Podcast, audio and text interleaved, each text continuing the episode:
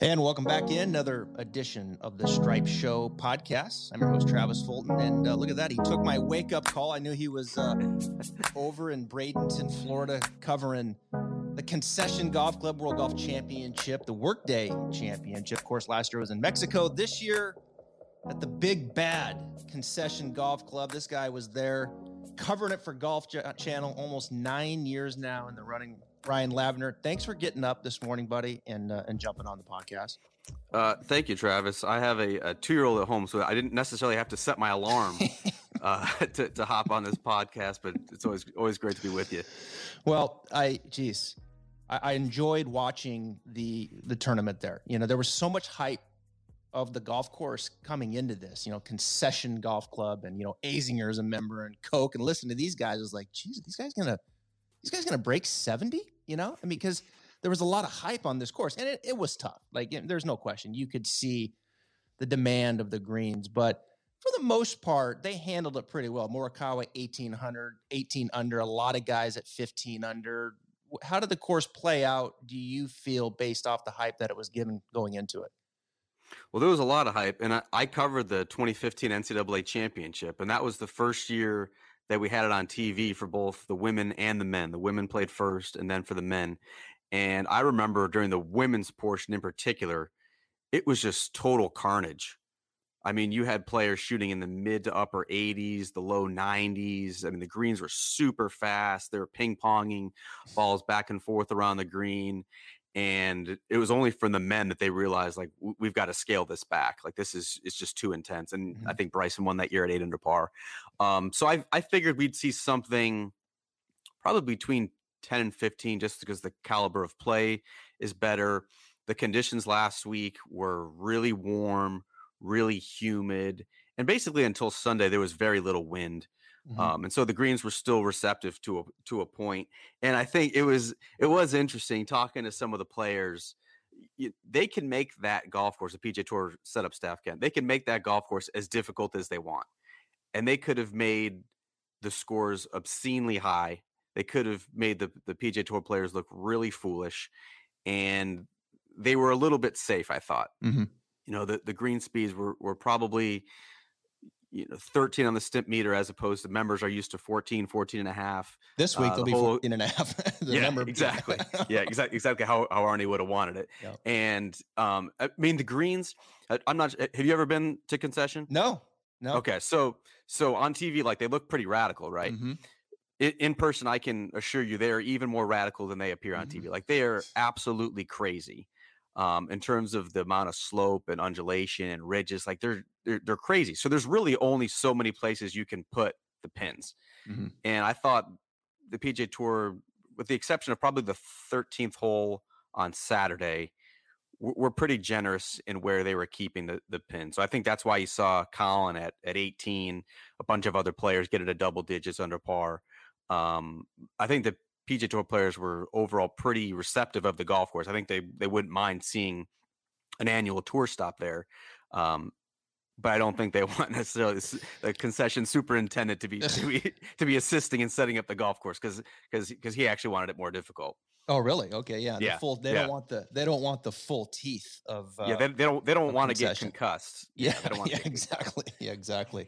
You know, I want to ask you before we get to Morikawa, I know you've covered him for a long time. I mean, you're big into college golf. You saw it at Cal Berkeley and you know him well. But before we get to that, I'm curious, how was the mood when the information hit on Tuesday of Tiger, right? Getting into the car accident. We saw the reactions in the press with JT, very emotional, and others. I'm just curious on the ground, how did things kind of go down there at Concession from when the news hit on Tuesday, say into Wednesday, and then into play on Thursday? It was actually pretty surreal, to be honest with you. So I live in Orlando, which without I-4 traffic is about 2.5 hours away from Bradenton. So I made my way over there on Tuesday, got there around midday, and I was actually eating lunch, kind of just scrolling through Twitter. And that's when I first saw the news started trickle out. I think like a local television reporter in Los Angeles was the first to kind of break the news that Tiger was in an accident. And immediately, you know, I stopped what I was doing and just headed out to the range. And you could literally see the information being processed in real time. like it was just a slow trickle of guys who were talking to each other. They're looking on their phone. I ended up talking to a couple players after they finished the practice round. We're kind of restricted from actually going up to the players during the practice round. So you had to wait a couple hours. But like they were saying, they were talking about it and reading, news updates on their phone.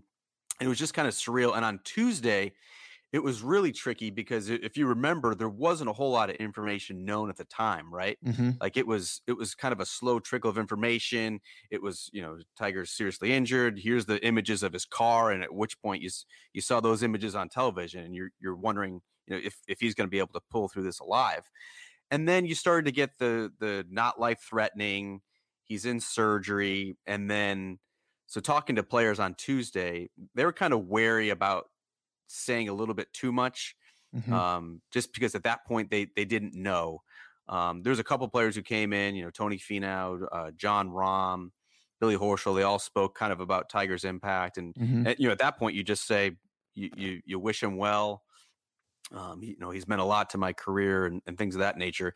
And then by Wednesday morning, you had the overnight update from Tiger saying basically what had happened with his right leg getting mangled. And that he was recovering after a pretty exhaustive surgery. And on Wednesday, I think you started to see the mood improve just because Tiger's condition improved. Mm-hmm. And I thought Rory spoke well about it. And, I think Tiger's presence was really everywhere last week. And if you looked on the leaderboard on Sunday and you saw more than a dozen players wearing the red shirt, you can see his impact on the PGA Tour, and Collin is very much a guy who's modeled his entire game after Tiger in terms of being a really premier elite iron player and basing everything around that, which is really Tiger's hallmark of his greatness. So I thought it was certainly a surreal week to be covering the PGA Tour mm-hmm. and talking about a guy who unfortunately is in a hotel bed 3,000 miles away, but his impact was certainly profound last week at Concession. It was interesting on Sunday watching all the red shirts, and you knew it was coming, and then you saw it, and like I literally was like getting goosebumps just like seeing Annika in a red shirt, seeing Phil Mickelson in a red shirt, seeing Rory in a red shirt. I mean, it kind of like even now I feel like my hair is kind of standing up. It just, the impact of that was just amazing, and seeing these Hall of Fame players wearing a red shirt for the first time. Like Phil says, I've never owned a red shirt, and he goes and gets one and wears it. And it was amazing. Obviously the gesture was incredible. But then to see it and watch it play out, I thought just had an incredible impact. Tiger had to be really taken. He had to really be moved. He really had to be, to sit there and to see that kind of outpouring across all of the tours. And I think you make a really good point with Collin. He modeled his game after Tiger, with the emphasis being the iron game. Tiger was number one in his day. There's not a better iron player in the game than Collin Morikawa right now. Absolutely. Obviously there's some pretty stark differences in terms of Tiger and Collin. And even when Tiger was a young pro, Tiger was way longer.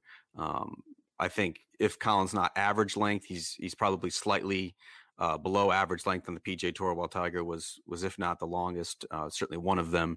Tiger's been a tremendous putter, at least until the last couple of years of his career. Well, that's kind of been Collin's bugaboo, even dating back to his junior golf days. But I think PGA Tour players in particular know the importance of strong iron play. Mm-hmm. And that's really a distinguisher between good players and great players.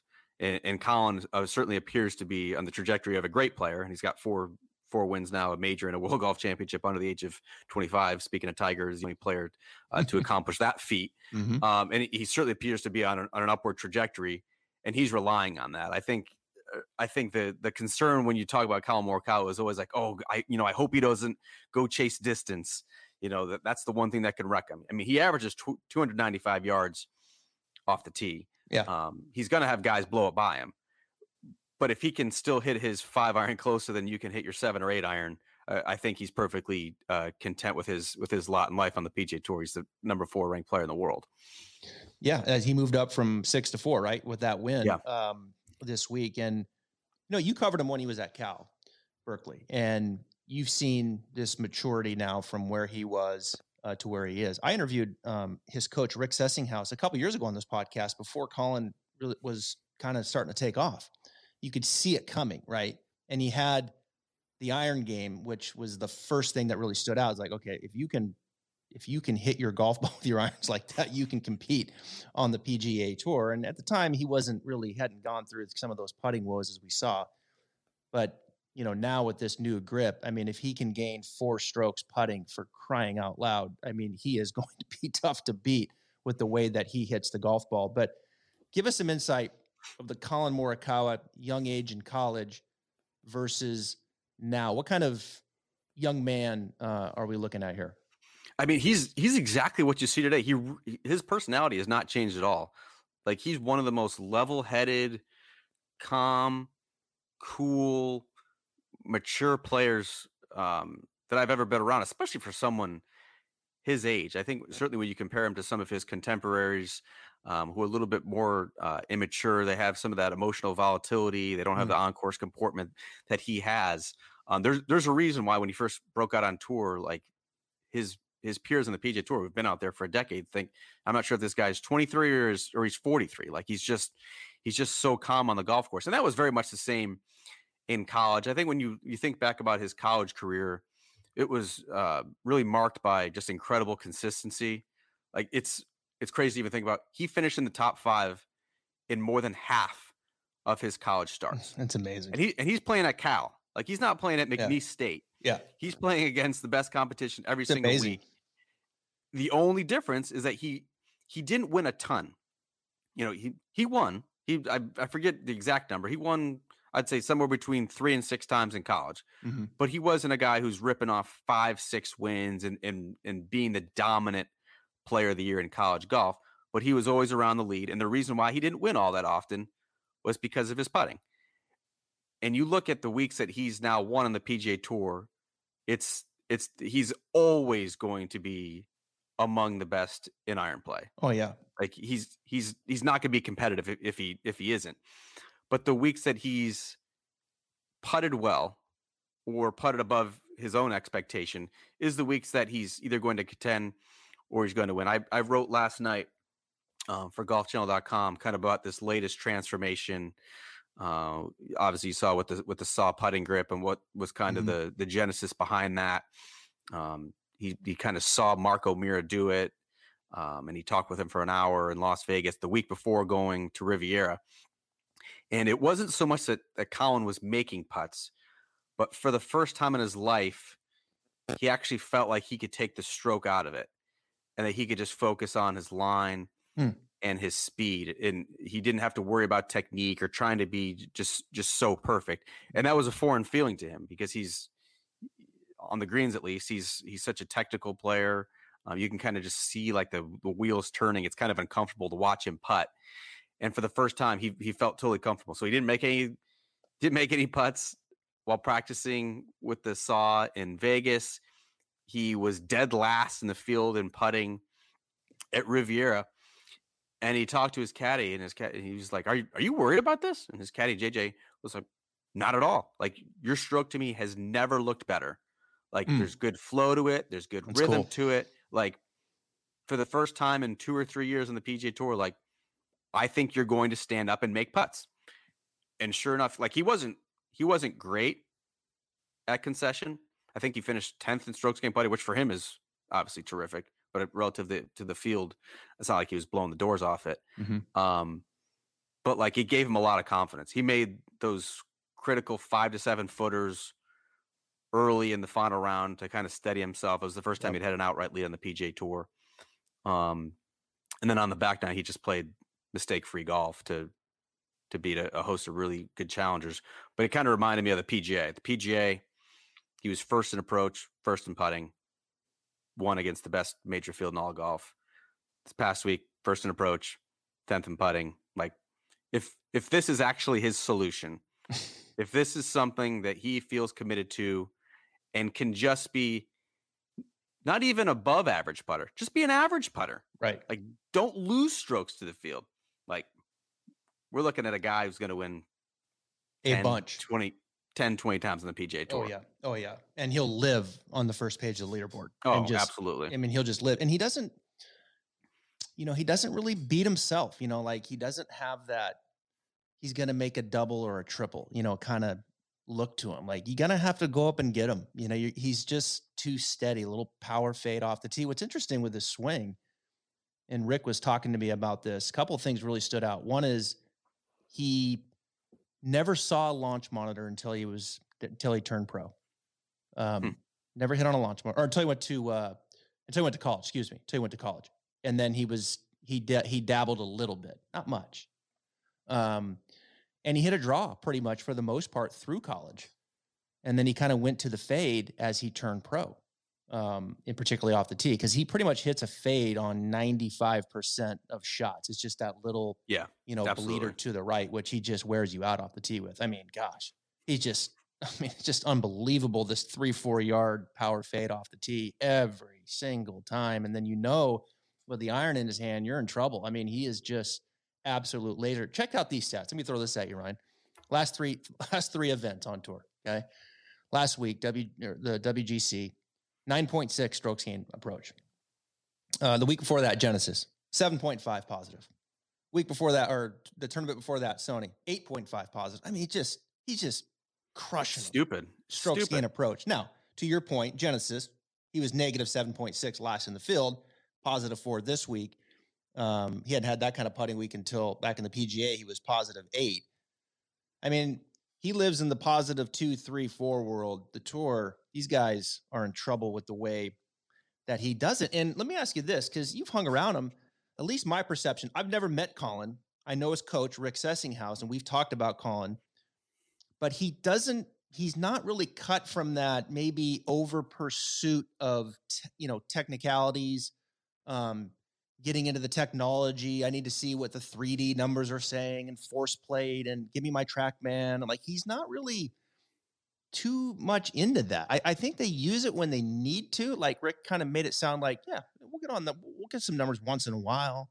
I'll show him a swing once in a while, but he's really not cut from that, which I got to be honest, it's kind of refreshing really from a teacher standpoint.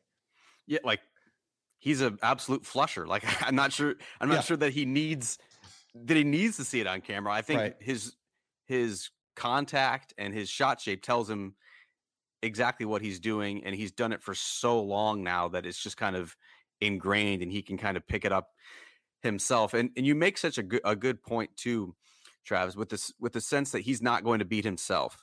Mm-hmm. And I think that's kind of what sets him apart from some of his peers. I think it's an easy comparison with the rest of the class of 2019. We saw Viktor Hovland make like the quad to close out his second round. And it seems to me like Hovland's got a little bit of Tony Finau tendency in him. That he's kind of prone to these blowups. I remember he won in Puerto Rico. He made a triple on the back nine, and he kind of had to scrap and claw his way back and eventually won that tournament. It almost looked like he was going to do the exact same thing at Concession. And I'm not saying that Hovland, doesn't have the mental strength. I think it actually requires a bit of fortitude to be able to come back from that. But he's a little bit more susceptible to the big numbers than Collin is. And walking with Morikawa over the weekend in particular, what I was really struck is that he doesn't make mental mistakes in terms of like he's always playing the smart shot. Mm. He's always playing to the fats of the greens. He's always kind of moving away from trouble. He's never taking it on. Mm-hmm. And it's just such a mature way to play golf. And that's, I think, what can be his big separator. And he plays like a guy who really has been on the tour for 10 to 15 years, who is not seeing these courses for the first time. Like you would think he has dozen years of experience at these places, but he's just so intuitive. He's so intelligent. His golf IQ is so high that he's really able to tack courses with surgical precision when a lot of these guys are kind of just wailing away on it and let's go find it. Yeah, that shot he hit on 4, I thought was one of his best shots of the day on Sunday, the par 3. He was like, Jesus, 250 yards or something, and he just hits that cut fairway wood right in the middle of the green. I was like, whoa, like that's I thought that was his best shot of the day. I mean, he just made that look so simple. Just I'm just gonna fade it right to the middle of the green, get my par, and get out of there. Can you imagine what Collin Morikawa is going to do in like a Ryder Cup or a President's Cup, mm-hmm. he would absolutely be the most frustrating player to play against. Oh yeah, because he's going to hit almost every single fairway. He's going to hit almost every single green. And if he's just putting average or maybe a little bit above average, like, how are you going to beat him? He'd be so frustrating because he just applies so much pressure on you and makes you feel like you have to be perfect in order to beat him. You brought up Viktor Hovland. Let's talk about him for a minute. I've got him pulled up here. You know, this we're looking at right now, the last five starts, he's got a win, 2 seconds, and a fifth. His last five starts. Jeez, I mean, second, tied for second last week, fifth at the Genesis, second at the Farmers. I mean, I could make the case that Viktor is as good as Collin Morikawa from a skill standpoint. I mean, we know his ball striking is phenomenal. I mean, I'll give Collin the slightest edge. I mean, slightest edge in the approach game, right? I would say Viktor might be the better driver, but that's like comparing. I would agree with that. Yeah, I mean, Victor's but they're both so damn good, right? And driving in, and like this is kind of silly actually because they're so good. Ball striking. I would say that, you know, around the green, Collin is better. Putting, historically, Viktor has been better, right? So it's like, you could make the argument. Victor's right there with them. Now, I think Viktor, like you said, is kind of prone to make a couple more silly mistakes in the bigger number. But he does have 2 wins. Now, Collin has 4 with 2 huge wins, the PGA. But, I mean, if you're Viktor Hovland, man, you got to be like, I'm fine, man. If I can just keep my short game moving in the right direction, I am fine, and I'm going to build off 2 wins, right? I totally agree with you, Trav. And I actually talked to Viktor on Saturday because last week marked the 1-year anniversary of when he won in Puerto Rico, and he said afterward, I just suck at chipping. And so I kind of wanted to reflect on that because he really has turned what was an enormous weakness. Mm-hmm. I mean, literally, if Collin's one of the worst putters on the PGA Tour entering last week, entering Puerto Rico, Viktor Hovland last year was one of the worst chippers and pitchers of the golf ball on the PGA Tour. Like, he's in the 200s. Right. When there's only like 230 eligible players, right? And so I believe the stats may have changed. He's a top 75 scrambler, pitcher, chipper of the golf ball right now on the PGA Tour. And I said, you know, what happened? What changed? And he really credited a lot of the work he's done with his swing coach, Jeff Smith, in terms of learning how to take the leading edge out and using the bounce. And it's a situation where he could get away with it on most PGA Tour venues, right? Especially ones that have a little bit thicker rough, and he could just kind of play his pitch shots that way. You couldn't do that at Concession. No. I mean, this was the ultimate litmus test for that revamped short game. The lies were so tight and so grainy, and the greens were so elevated with so many false fronts and slopes. Like, it's an amateur golfer's worst nightmare to play there. And I think a year ago, Viktor Hovland would have really, really struggled. You would have seen him probably taking putter out. You would have seen him taking fairway wood out. And I thought he looked really good. He pitched in a handful of times. I know he had the trouble with the quad, but that really wasn't a product of his short game. It was kind of an unfortunate bladed bunker shot at the wrong time. And I thought that was a really good litmus test of where he is now, that he doesn't have that glaring weakness anymore. And I'm totally with you.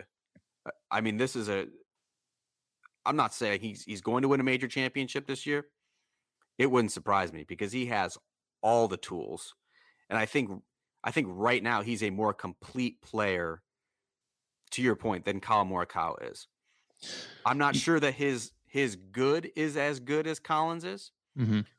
but I think the all-around nature of the skills that he has makes it so, to your point, that he's going to be top 6 in 6 of his last 7 starts. Like, I don't think this isn't just a little hot streak. No. Like, This is who Viktor Hovland is. Oh yeah. Yeah, for sure. And his short game's trending, and Jeff Smith, his teacher, we talked about it actually on a few months ago on this podcast. And you know, it seems interesting, right? To think, well, wait a minute. You're saying that a tour player is learning how to use the bounce around the green? Yeah, that's what he's learning how to do because he's been always hitting everything such the leading edge. And of course, when you don't ever miss greens, you don't need a short game like he does. So it's, but I think as he's gotten on tour, he's realized that I've got to develop this shot where I got to rotate the face more and let the bounce kind of slide under it a little bit and get comfortable with that. And that's a big learning curve, no matter when you learn it. And for him with Jeff, he's learning it now and it's trending, you know, it's moving in the right direction.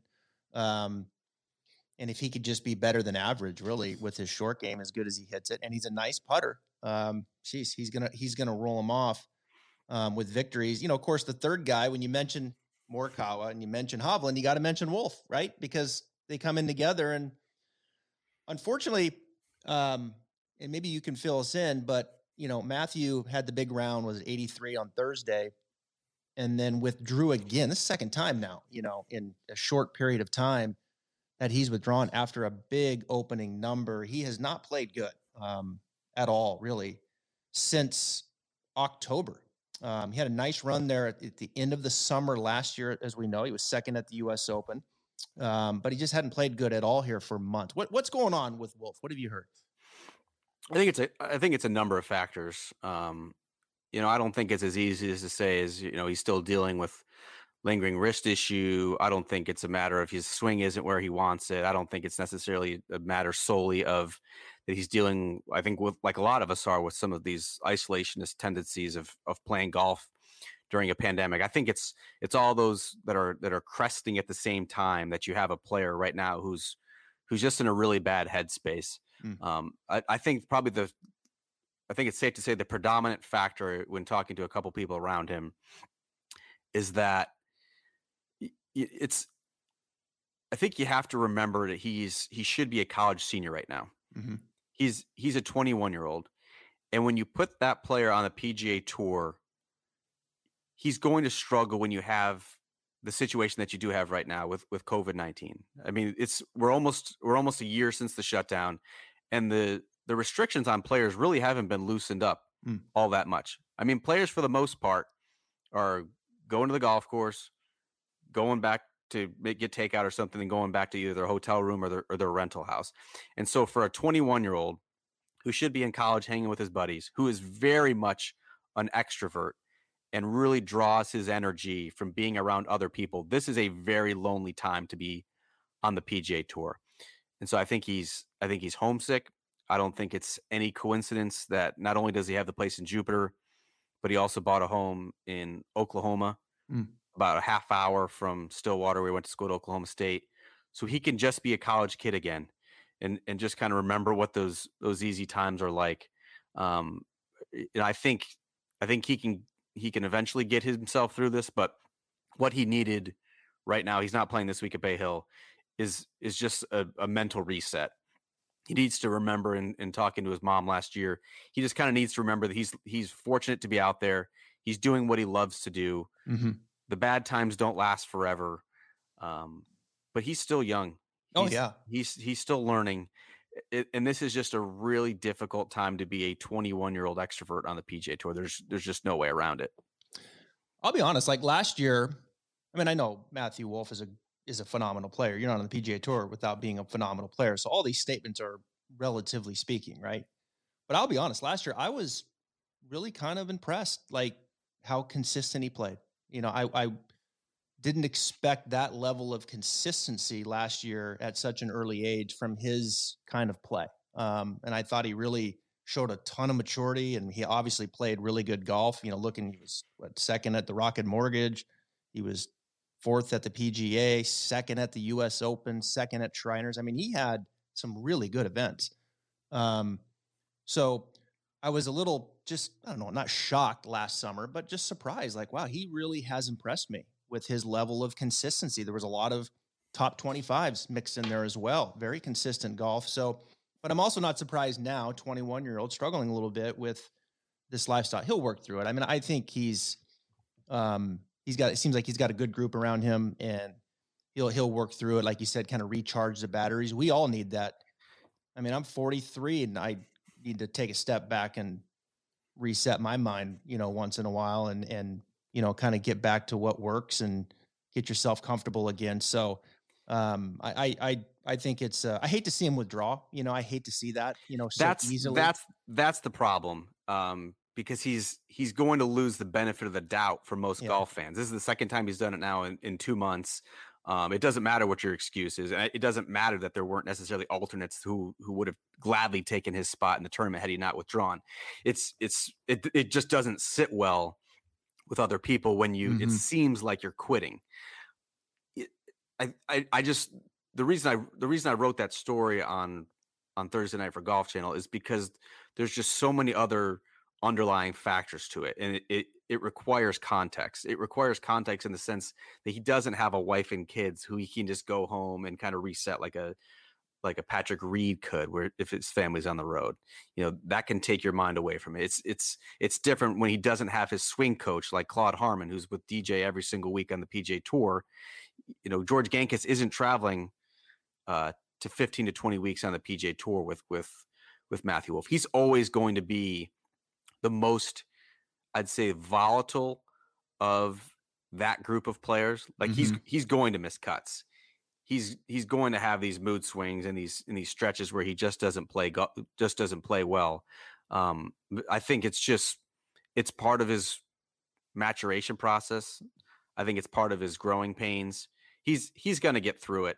But this is a particularly challenging moment for him in his young career. Yeah, I agree. You know, he missed the cut at the Workday Charity Open. Morikawa won that. He withdraws at WGC. Morikawa wins that. So that's, you know, you look at all this, and I love this. I just love these younger guys, man. I really do. You know, and that's why, you know, I cheer for Matthew Wolff, but I love Morikawa and Hovland and Scheffler and Son JM. Like, I like watching that youth, you know, kind of continue to flourish and come on, and then mix in with that generation before him, like JT and, you know, and Rory and that group. JT is old now at 27, right? I know, right? Like, he is. I mean, he's like, dude, you're like, and Spieth, like, they feel like they've been out there for 30 years already. And right. Yeah. They've got a lot of competitive mileage on them. Yeah. They're not the young guys. And pretty soon, you know what? It's going to be then Will Zalatoris. He's coming in, you know, at the fresh age of, what, are you 21? I think he's probably 23, 24. Yeah, he's okay. Yeah, he left school as a senior. Yeah. Yeah. So it's good stuff, man. I, you know, golf's just getting cranking here. I can sense it, you know, on my sites and Instagram, people are getting excited. We got a nice run coming up, Arnold Palmer Invitational right there in your backyard. Then they come up, you know, up to my way here in Ponte Vedra for the players. And then, I mean, we got the Masters, like, what, 5 weeks? You know, somewhere in there. I think 6. Like, you have two WGCs, 2 invitationals, the Players Championship, and the Masters, all within an 8-week span. Yeah, there you go. So it's just going back to Wolff, like, it's just a bad time to sit out. Like, I think there's no real great time to take a break in the PGA Tour the way the wraparound schedule works. But this is a particularly bad time to be going through a funk, because there's just no room to just get away. Yeah, he's got to improve on his Masters there. He didn't play good. You know, this has been going on now for a few months. We're looking at, you know, probably the better part of 4 months here for him, you know, in this slump. So anyway, Ryan, thank you so much, buddy. I appreciate it. I know you got a little one and you've been working hard. You going to come out to Ponte Vedra at all? I am. Yeah, I'll be there. I'll be there for the entire week. I'll be there first thing Monday morning and sticking through the conclusion. It should be great. Like, we're gonna have 10,000 to 12,000 fans. Yeah, it is out on property. It's gonna feel like a big golf tournament again, which is gonna be really exciting. I think you're gonna sense the most amount of energy here, you know, at a golf tournament that has been in a while. And this is where it all started. I remember standing out there, you know, in the tournament and getting the texts. And my wife works for the tour, and she's like, this doesn't look good. This is, I think things are going to be coming to a halt. And sure enough, they did. And here we are a year later. We're back. Golf is going. We'll have 10,000, 12,000 people out there in Ponte Vedra. But in the meantime, get some rest, and I'll see you in a week up here. All right. Thanks, Travis. I appreciate it, man. All right. Ryan Lavner, Golf Channel, Stripe Show Podcast. We'll see you on Wednesday with another guy from Orlando, Sean Foley, who's got some guys in the field this week, but also working with Lydia Ko. So we'll talk about the improvement of Lydia Ko. See you on Wednesday. Let's take a second to talk about the guys and girls over at Encore Golf. Encore has earned a reputation of having the most cutting-edge technology in their golf balls that the industry has seen in quite some time. Their team in Buffalo, New York, is changing the script of golf technology through the perimeter-weighted designs. use of high-density particles, and even a nano-transitional layer in their latest creation, which offers players enhanced accuracy and control for every shot on the course and extreme velocity off the tee. They already have their award-winning Elixir and Avant 55 golf balls, but the new Vero X1 is the highest performance ball to date with their full suite of golf balls. They are transforming the game for players of all skill levels. Visit encoregolf.com/Travis Fulton for more details about their products that are revolutionizing the game. Now back to the Stripe Show podcast.